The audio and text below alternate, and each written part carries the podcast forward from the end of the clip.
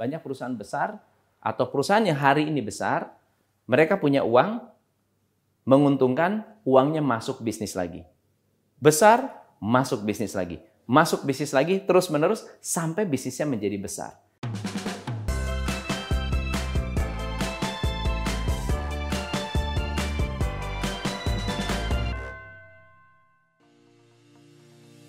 Oke, saya mau jawab Chris Nusantara. Thanks for buat pertanyaannya. Ada pertanyaan yang menarik.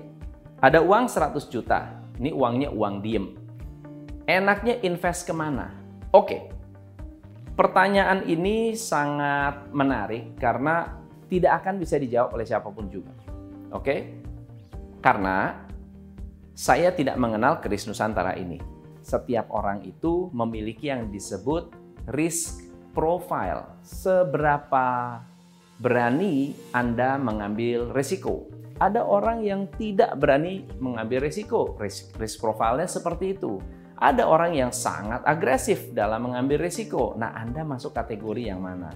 Kalau Anda masuk kategori risk profile yang konservatif, Anda sebaiknya menempatkan di investasi yang bisa lebih safe, lebih aman misalnya deposito atau reksadana itu pun harus jangka panjang.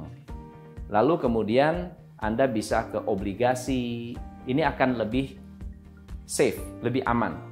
Tapi jika Anda adalah orang yang memiliki risk profile yang agresif, saran saya Anda melakukan yang namanya diversifikasi. Anda bisa trading, Anda bisa membeli saham, anda bisa membeli emas, Anda juga bisa berbisnis. Berbisnis sangat baik karena uang yang 100 juta bisa kembali lebih banyak, lebih cepat.